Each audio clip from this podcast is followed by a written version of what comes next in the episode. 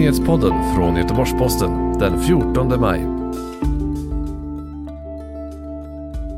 Brand rasade under natten i Gästhamn i Göteborgs norra skärgård.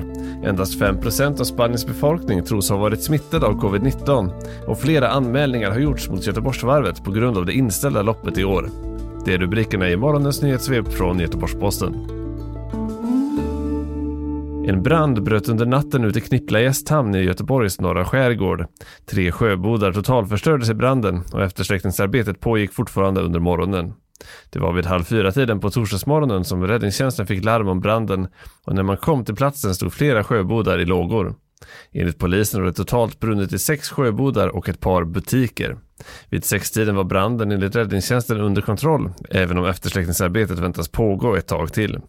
Var branden startade och vad som orsakade den är än så länge oklart. Nya beräkningar visar att endast 5% av Spaniens befolkning har smittats med coronaviruset enligt myndigheterna. Detta trots att landet är ett av de värst drabbade av pandemin. I Madrid med omnejd, i den centrala delen av landet, uppskattas andelen som har smittats till över 10%. Över 27 000 personer i Spanien har mist livet i pandemin och cirka 228 000 har testats positivt för viruset.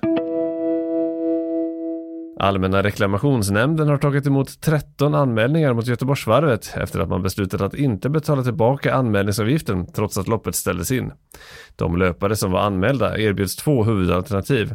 Att efterskänka anmälningsavgiften till nytta för Göteborgs friidrottsförbund eller att flytta anmälan till nästa år.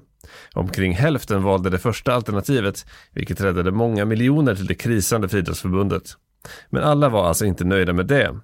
I avtalsvillkoren för anmälan förbehåller sig Göteborgsvarvet att ställa in loppet med anledning av omständigheter utanför arrangörens kontroll.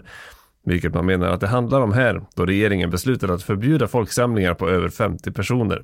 Nu kommer Allmänna reklamationsnämnden att pröva om avtalsvillkoren är skäliga.